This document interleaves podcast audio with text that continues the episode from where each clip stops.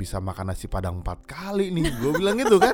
Jadi kalau menurut Budi, dia punya kurs adalah nasi padang. Nasi padang.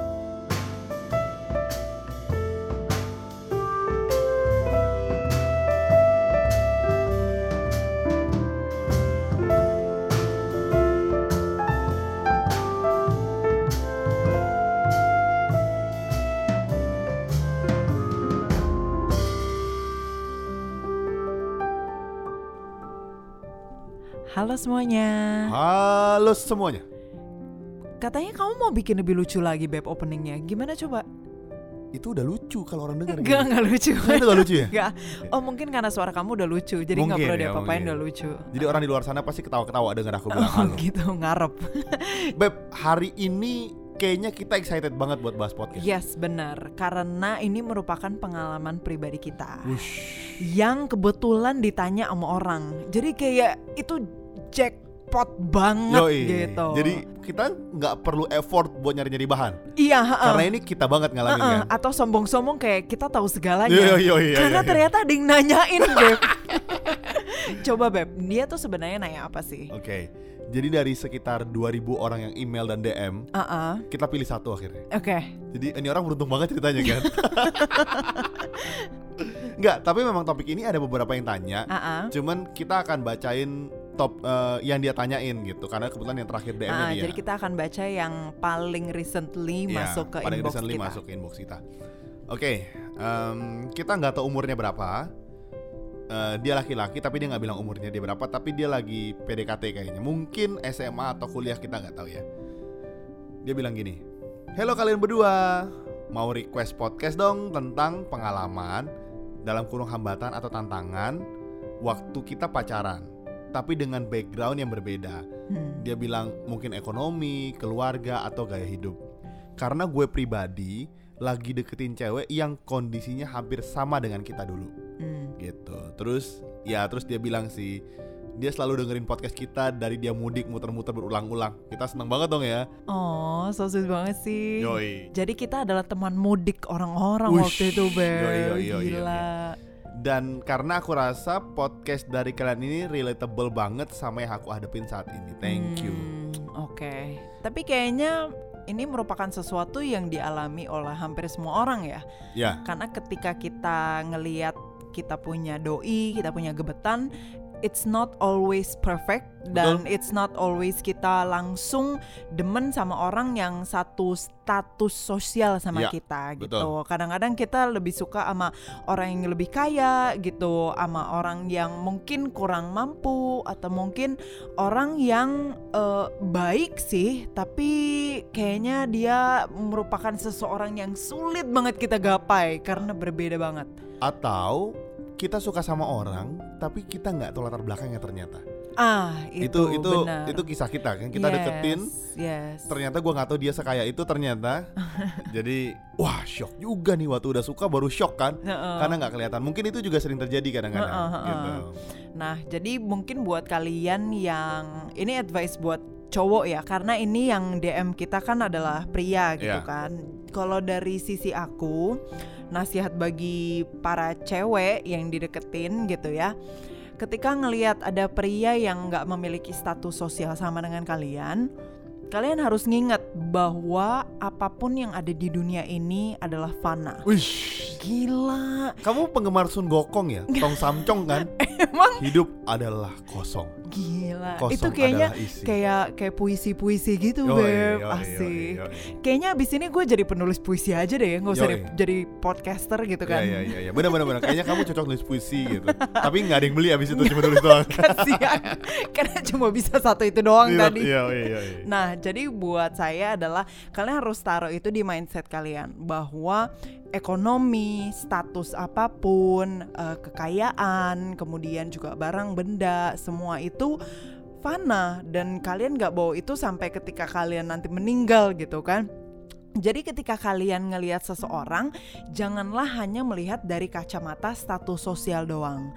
Karena bisa aja dia kaya, tapi padahal di dalam belak latar belakangnya dia memiliki masa lalu yang kelam misalnya gitu atau dia punya status sosial yang rendah padahal dia merupakan seseorang dengan berkarakter baik dan Ih. juga kemudian pejuang gitu kan kemudian juga sayang istri Wih. sayang kura-kura Itu kan ngomongin aku kayaknya.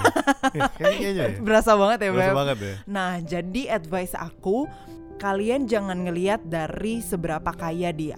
Kalian jangan ngelihat dari dia punya merek mobil, merek baju, merek apa pun itu, tapi kalian harus ngelihat dari dia punya kemampuan untuk survive, dia punya kemampuan untuk bertanggung jawab sama keluarganya. Jadi yang paling penting itu bukan status ekonomi, tapi kuncinya adalah tanggung jawab sama keluarga. Karena apa?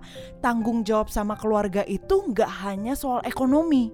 Ketika kalian punya suami itu memberikan rasa nyaman, memberikan rasa aman, terprotek. Dalam artian dia sebagai pasangan nggak mukulin kamu gitu loh. Jadi bertanggung jawab dalam artian dia itu orang pekerja keras, bisa menghidupi kalian secara ekonomi, tapi juga memberikan rasa aman dan nyaman di dalam Uish. hidup. Gila kan Beb? Gila keren banget ya. Iya siapa sih tuh cowoknya? Nggak Beruntung tahu. banget tuh. Siapa sih itu cowoknya? eh, tadi kamu bilang gini kan? Uh-uh. Yang pertama lihat dia gimana dia survive. Yes, Berarti exactly. para wanita di luar sana kalau kalian mau lihat seperti apa laki kalian, Mm-mm. kamu kirim mereka ke hutan. Gimana dia bisa survive di hutan? Beb memang di Afrika apa? Ada hutan. Kini di Jakarta nggak ada hutan deh Beb. Kita kirim dia di taman kalau gitu. Dia, dia berkemah kan? Aduh, Kalian misalnya para wanita, Nah. dia bertanggung jawab ternyata. Ah, dari perkemahan gitu. Iya. Jadi kalau in case kalian nggak bisa tinggal di rumah, kalian bisa tinggal di kemah. Oke, oke, oke. Kalau dari kamu sendiri gimana Beb? jadi gini, Advice um, buat cowok. Karena waktu kondisinya mirip, memang gua yang kondisinya ekonominya kurang. Mm-mm. Jadi gue mau bilang gini eh, buat para laki-laki, gimana pun kondisinya, perempuan itu butuh rasa aman. Mm-mm. Itu kebutuhan perempuan, Mm-mm. gitu. Jadi gue mau bilang gini, em, ada sebuah pepatah lama yang dibilang ini, perempuan yang baik akan rela hidup susah dengan suaminya. Mm. Laki-laki yang baik tidak akan membiarkan dia hidup susah. Mm. Jadi buat para Mantap. kalian di luar sana, kalau kalian udah berani ngajak orang pergi bareng, perempuan pergi bareng Mm-mm. untuk tinggal bareng dengan kalian menikah, Mm-mm. pastikan hidupnya tidak susah. Mm. Hidup susah tuh relatif ya. Kita tidak bisa bilang hidup di kontrakan itu susah, Mm. atau kita nggak bisa bilang hidup di rumah kecil tuh susah. Kalau dia penganut paham-paham gaya hidup tertentu, dia suka hidup di rumah-rumah kecil. Minimalis maksudnya kamu. Minimalis gitu kan. Karena gue lagi ngulikin gitu, gue suka. Nah, Ah. Jadi kita nggak bisa menjudge orang dari apa yang kita lihat, Mm-mm. tapi yang kita bisa lihat begini. Kalau istri kalian sampai atau pacar kalian sampai bener-bener nggak nyaman, merasa aduh gua nggak bisa gini, nggak bisa gitu, sus- serba nggak enak gitu, Mm. sama kalian nggak enak, Mm. berarti ada yang salah dong. Mm. Kalian mesti cek gitu. Mm-mm. Makanya gue bilang Mandy, kalau gue punya anak, Mm-mm. gue bilang dia gini, kalau gue punya anak, anak gue perempuan, kalau ada laki-laki ngajak makan, Mm-mm. gue akan tanya kamu mak kamu ngajak anak saya makan pakai uang jajan atau kamu kerja Mm. kalau uang jajan gue bilang gak usah om bayarin aja gue gak akan biarkan anak gue pergi makan sama cowok kalau dia butuh uang jajan Mm. karena buat gue lu belum bisa survive ngapain ngabisin duit emak lu Mm. demi ngajak anak gue jalan Ya. mendingan kita makan di rumah om kita makan sama-sama bukan gue underestimate ya Uh, uh, tapi gue bilang begini bahwa kalau mau ngajak makan anak gue Mm-mm. lu pastikan lu emang cari uang sendiri buat ngajak dia makan Betul. gitu dan gua akan didik anak gue Uh-uh. untuk lu nggak bisa nuntut makan tempat mewah lu Mm-mm. akan lu akan hidup sama dia ayo makan yang kalian suka ya kalian bisa sama-sama Betul, betul. Iya dong. Mm-mm. Jadi poinnya adalah cowoknya juga harus bertanggung jawab gitu Iya. kan. Heeh. Jadi kita sebagai parents misalnya atau soon to be parents Iya. gitu harus tahu bahwa anak kita itu bisa ditinggal atau diserahkan kepada cowok yang bertanggung jawab. iya gua gua nggak akan tanya gajinya berapa. Mm, gua nggak mm-mm, akan tanya lu bisa ngajak makan berapa? Gue cuma tanya lu udah kerja atau dari uang duit orang tua? Kalau dia cuma jualan online duit seberapa ya pergi dengan Mm, bangga karena dia mm-mm. bisa usaha sendiri Betul, gitu. betul. jadi buat kalian di luar sana gue sih tidak menjudge yang dapat uang jajan ya. Mm-mm, tapi dari mindset gue sebagai laki-laki gitu. Mm-mm. Karena dengan sendiri tanpa uang jajan, kalian nunjukin bahwa kalian berani ajak dia makan dengan tanggung jawab yang kalian punya. Nah, Gitu. betul banget. Nah, yang terakhir, bukan terakhir sih, tapi ini adalah hal yang mungkin Mandy nggak tahu, Hmm. tapi orang tua gue bilang, ini Hmm. didikan orang nyokap gue sama enci gue. Ah.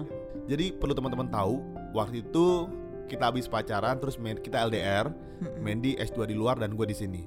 Waktu di S2 sambil belajar, dia kerja Mm-mm. dan dia bisa ngumpulin uang yang lumayan cukup kalau sampai dikurskan ke kita itu bisa bayar merit sendiri lah Mm-mm. gitu. Jadi waktu itu kita udah decide. Nah di sini gue kerja berkarir 2 tahun kerja nyari-nyari rumah ngumpulin duit beli rumah.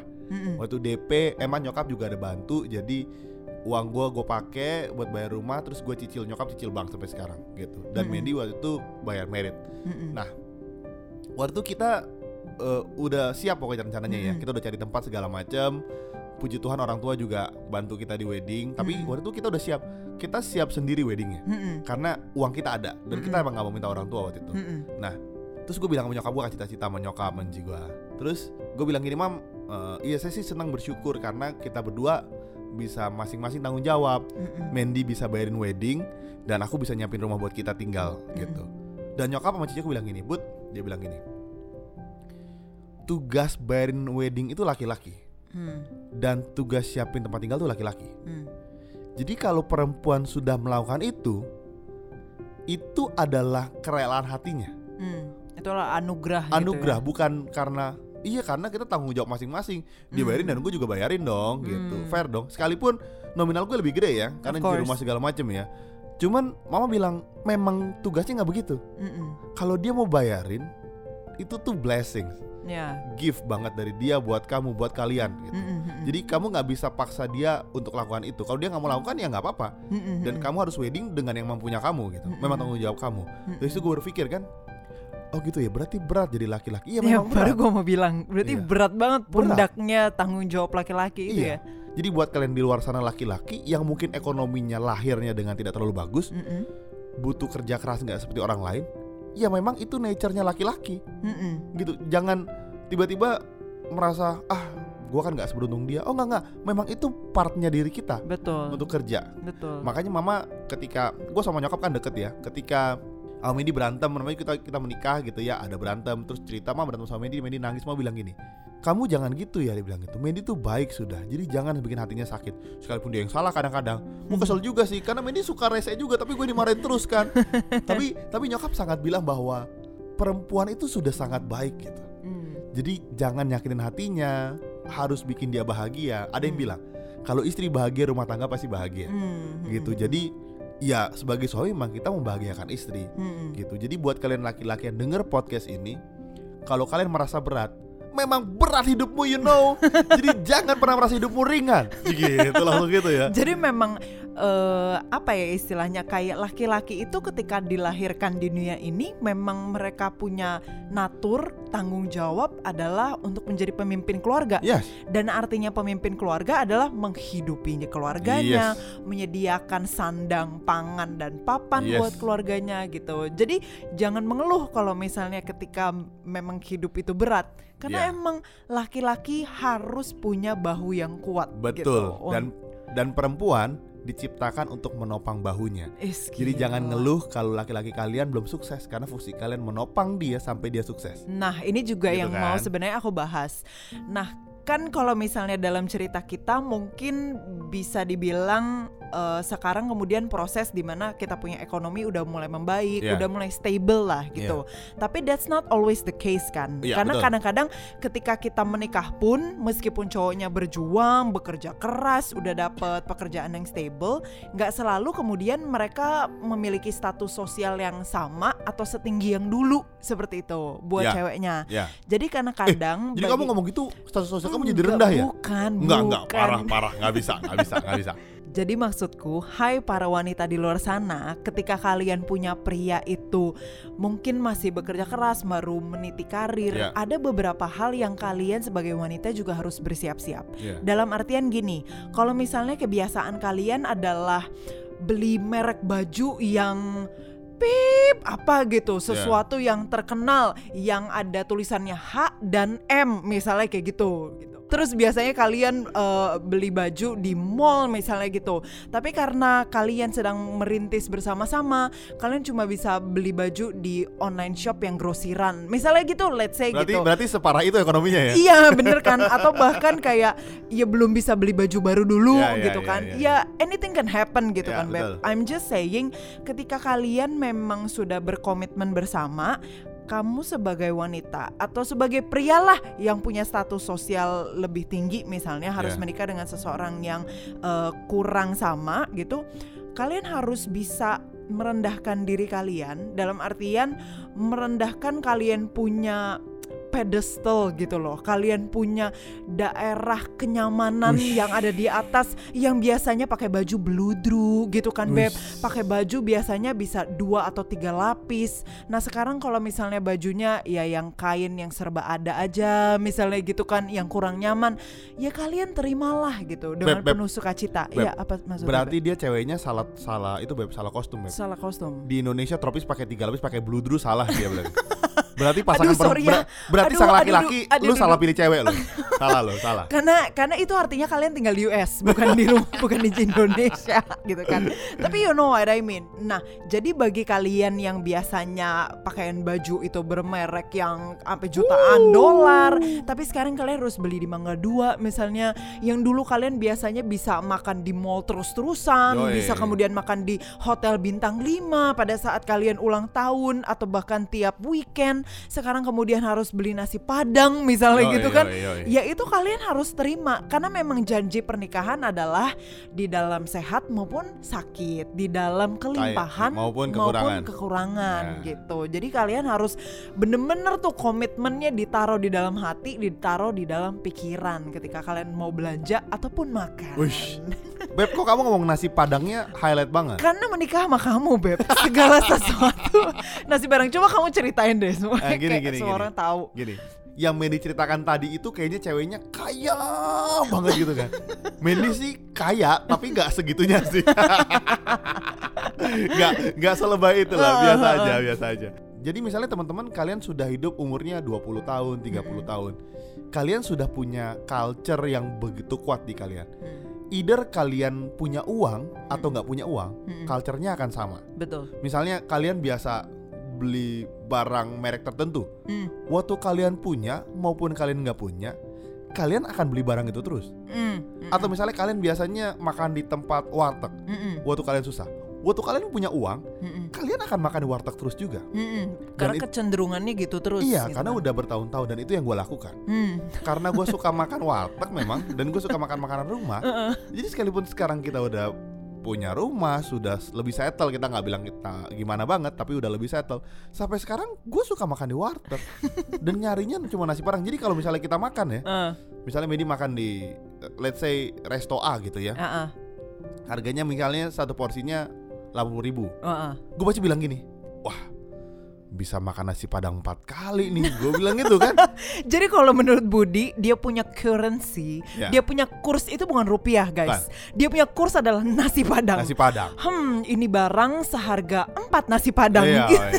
Jadi gue agak nasi padang sih bukan warteg sebenarnya, tapi bukan. tapi gue menghitung kursi gitu. Misalnya kita makan di tempat apalah gitu. Uh-uh, di hotel bintang 5 misalnya Iya. gitu Even kan. nggak di bintang 5 beb di mall Iya, aja pun kan uh-uh. harganya lumayan. Iya. Jadi asumsinya akan nasi padang. Nah, karena gue suka makan gitu, jadi kan sama Mendy agak beda. Mendy Uh. sih nggak sebelai-lebay gimana, Uh, uh, uh, uh. tapi ya dia tidak makan nasi padang dan warteg sesering gue lah. Dulu kuliah sih makan warteg juga, inget nggak? Waktu Iya. kita sama-sama. Iya, iya benar. Kita pesan juga warteg biasa aja gitu. Uh, Tapi uh, Mendy uh, uh. kadang-kadang punya, gue pengen makan ini nih gitu. Iya, jadi kadang-kadang kayak karena gue udah kebiasaan makan di mall terus misalnya atau kayak tiap kali ada event tertentu, ulang tahun, tahun baru, lagi Natalan, itu kayak punya sense gue harus makan lebih mewah dikit lah Ya. gitu. Jadi ketika misalnya kita sudah melewati ulang tahun berapa kali kan, terus kita udah melewati Natalan kemarin bareng, udah melewati tahun baru, terus kayak ada kerasa kosong gitu. Kok kita nggak makan mewah ya? Kok kita nggak makan di hotel gitu? Rasanya kayak, jadi aku kayak beb. Oh, ini kan kita tahun baru, boleh nggak kita makan enak dikit gitu? Ah iya iya. Bukan bukan berarti kita selama ini makan nggak enak, tapi maksudnya ya makan restoran yang gue yang pilih gitulah gitu, nggak di tempat-tempat warteg ataupun nasi padang. Iya, nah, gue bilang Mendy dong, gue bilang gini, ya kalau kamu mau makan kamu bilang karena gue tidak punya referensi makan itu gue bilang itu dong gue tidak pernah makan tempat itu dan Iya. gue tidak terbiasa makan itu bertahun-tahun Kalau lu nanya nasi padang mana yang paling enak, gue tahu. Ah, gua tahu. Nah itu, eh lo orang mesti coba nasi padang sebelah RCTI Nah. itu enak nah banget itu, kayaknya ada jinnya deh beb di Iya situ. kayaknya tapi itu enak banget lo mesti coba oke forget soal nasi padang Heeh. Jadi basically ketika kalian para wanita punya ada keinginan ataupun karena kalian sudah secara culture tadi kamu ngomong Iya. udah bertahun-tahun udah jadi habit. Jadi ada beberapa hal yang memang kalian harus adjust kembali. Kalian harus tinggalkan dan maybe save it only for special events aja. Iya. Kalian beli baju mewah pas lagi Natalan aja mungkin atau kalian ganti HP yang tadinya setahun sekali ya dua tahun sekali lah gitu. gila kayak banget ya Ya kan misalnya Beb. Oke oke oke. Iya amin. Amin amin. amin Jadi buat kalian para cewek Cobalah lebih adjust gitu Lebih gampang beradaptasi dengan semua orang Gak cuma pasangan kalian Iya, juga betul, loh betul. Maksudnya ketika kalian juga berteman Betul, betul. Ketika kalian bekerja Kemudian ketemu klien Betul. Ya kan Kalau emang klien mau makan nasi padang Ya lu makan nasi Iya padang Lu dong. merendahkan diri kan eh nasi padang tidak rendah loh Beb. Maksudku Nggak, rendah loh, adalah beberapa orang memiliki pemahaman nasi padang itu lebih rendah daripada yang lain. Wah, Beb. kalian ini bener-bener ya. Rendang itu makanan terenak di dunia loh, guys. Gitu. Jadi selain itu buat para cowok juga kalian harus melihat wanita yang bisa hidup susah dengan kalian gitu. Iya. Jadi cari wanita juga bukan masalah dia punya status ekonomi gimana, tapi mampu nggak wanita itu menerima kalian dan mengucapkan janji komitmen dalam susah maupun senang, sehat maupun sakit, kekurangan maupun kelimpahan itu dengan sungguh-sungguh dan menghidupinya. mungkin mungkin gini ya, mungkin gue tambahin gini. Kalau kalian cowok gitu, dengar podcast kita. Oh, gitu ya. Terus kalian mau deketin cewek. Hmm. Kalian tanya gini. Eh, gue suka sama lu nih. Mm-mm. Lu mau gak hidup susah sama gue? Nggak mungkin kan? Nggak mungkin Itu kan pasti kan langsung sih ilfeel. Iya, apa sih? Jadi itu memang agak susah ditanya. Oh, Kalau misalnya oke. dibilang lu mesti nyari yang mau hidup susah sama lu, gimana ya ngomongnya susah? Gitu. Hmm, ketika kalian misalnya pacaran, tapi pacaran bukan yang cetek ya, tapi pacaran yang memperhatikan dengan baik dan lu coba berbagai hal bersama-sama. Mau makan di hotel bintang 5, makan di emperan, makan di restoran yang jorok maupun restoran yang sehat. Itu cewek kamu itu bisa fleksibel nggak? Dia punya reaksi ketika Berlebihan kalian mengaj- nggak? Nah, Ya ya. Cewek kalian itu bereaksi secara bagaimana? Ya. ketika kalian mengajak mereka makan di suatu tempat yang bukan dia punya level misalnya gitu karena can you imagine lu pacaran palingan berapa sih 3, 4, 7, 8 tahun Iya, iya. menikah kan nggak mungkin cuma 3, 4, 7, 8 tahun gitu kan pasti for a while gitu kan 30 tahun sampai kematian memisahkan kalian gitu Yoi. Kalau misalnya dalam empat tahun kamu sebagai cowok ngajak dia makan nasi padang terus kemudian dia protes kamu gimana sih? Kok ngajak kita makan nasi padang nasi padang pulu? Tapi bukan dalam artian candaan tapi dalam artian sesungguhnya yang apa ngenyek gitu Iya, kan. iya. nah itu perlu kalian wanti-wanti tuh. Itu menjadi kayak alarm yang perlu kalian selesaikan bareng sebelum menikah. Nah, berarti buat kalian kadang-kadang gini, gua ngalamin sih. Tapi kalau PDKT kan kita susah ya kak, misalnya gimana ngajaknya ya. Kalian waktu PDKT coba deh jadi jujur. Jangan Hmm. tiap kali, eh kita makan sini yuk. Kalau kalian nggak suka, kalian makannya mewah terus. Hmm. Itu sih menurut gue, waktu kalian jujur waktu pacaran, kalian akan bisa lihat dengan baik. Kalau waktu pacaran, makanya kadang-kadang orang kecele waktu menikah, kan waktu pacaran mereka gaya hidupnya tidak sesuai dengan apa yang mereka suka betul atau kemampuan mereka. Gitu. mereka memakai topeng Iya, maksudnya jadi kalau kalian dengar misalnya kalian mau PDKT, ya PDKT aja. Terus apa bawa, adanya Heeh, terus bawa dengan jujur hidup kalian gimana. Hmm. Lihat dia menerima itu nggak. Maksudnya kalau kalian misalnya jelek banget karakternya mesti dirubah dong. Tapi kalau misalnya kalian makannya mampunya di tempat ini ya makan aja. Heeh. Nonton tiap minggu kalau misalnya nonton di hari Sabtu Minggu mahal, ya nonton di hari Senin Heeh. atau di Selasa paling Rabu paling murah sekarang. Iya, ada Karena buy one kita- get one kadang-kadang. Ya kita kan suka nonton Rabu kan Nggak jadi jadi jujur gitu. Maksudnya Heeh. bilang sama pacar kalian, eh nonton Rabu aja lebih murah soalnya. Hmm. Oh ya yuk yuk. Ya. Kalau ceweknya gitu berarti dia tahu memang mahal nih, Uh-uh, gitu kan. uh-uh. Tapi itu kemudian jangan jadi excuse bagi para cowok untuk males ya. Ya, Karena ya. yang tadi kamu bilang pria itu tanggung jawabnya besar Ya, gitu. makanya Jadi- kalian harus pinter-pinter lah melihat perempuan dan kalian harus tahu bahwa memang cowok itu punya tanggung jawab besar. betul. Either karena dilahirkan di keluarga yang kurang atau di keluarga yang cukup. Mm-mm. Dua-duanya punya bahu yang sama Mm-mm. untuk menanggung beban itu, Mm-mm, gitu. betul. Dan aku mau cerita sedikit. Laki-laki dan perempuan itu punya sisi pandang yang berbeda. Kalian bayangin ya, waktu kalian kelas 6 SD Hmm. atau mungkin satu SMP, mungkin dua SMP. Hmm. Kalian berpikir, ih gila ya, pasangan hidup yang begini yang gue mau. Udah pikir gitu gak? Kamu? Oh, yes. iya, Iya kan? sih. Kayak kita bikin list gitu loh. Gitu Beb. Kita kan? bikin number one cowok itu harus tampan, dua cowok itu harus tinggi, Yoi. tiga cowok itu ya kayak gitu-gitu Gitu-gitu lah. kan. Sedangkan laki-laki waktu dia 6 SD sampai 2 SMP, dia masih main tasos. tasos mungkin kalian nggak tahu dia masih main gundu. Sekarang dia masih main slime. Iya, dia masih main slime, dia masih main tembak-tembakan, dia masih main something, main basket, dan dia belum berpikir sejauh itu. Yes. Memang, memang nature-nya pria begitu. Ah, Jadi kalau kalian ngomong, ih, kok cowok gua gini banget sih? Iya kalau kalian cari yang umurnya dan memang serata-rata, memang mereka mentalnya gitu, hmm, hmm. gitu.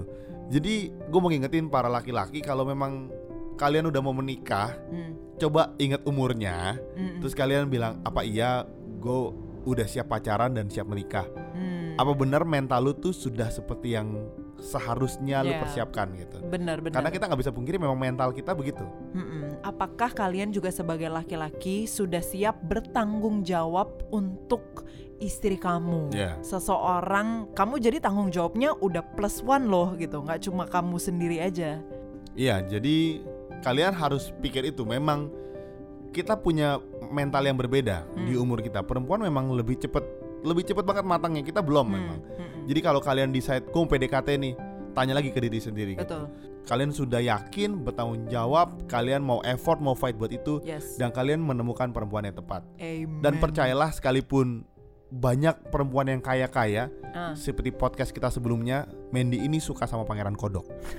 yang berlendir. Enggak, enggak aku enggak berlendir. tapi tapi ada orang-orang yang yang kalian pikir semua yang kaya itu pasti begitu. Ada orang-orang yang enggak. Hmm, Memang biasa aja gitu. betul. Dan kalian mesti tunjukin effortnya kalian. Yes. Gitu. Dan ketika misalnya kalian memiliki pasangan hidup seperti itu, itu adalah anugerah Tuhan sih buat lo. Iya, betul. Yes. Dan situ aja podcast kita ya. yes. Semoga ini menjawab buat teman-teman yang punya pergumulan yang sama. Betul banget. Dan kalau misalnya teman-teman masih ada yang kurang jelas, mau Yes. tanya-tanya bisa email kita di pilotokpodcast.id at gmail.com dan Instagram kita di. at pilotok.podcast Oke, sampai situ aja podcast kita. See ya!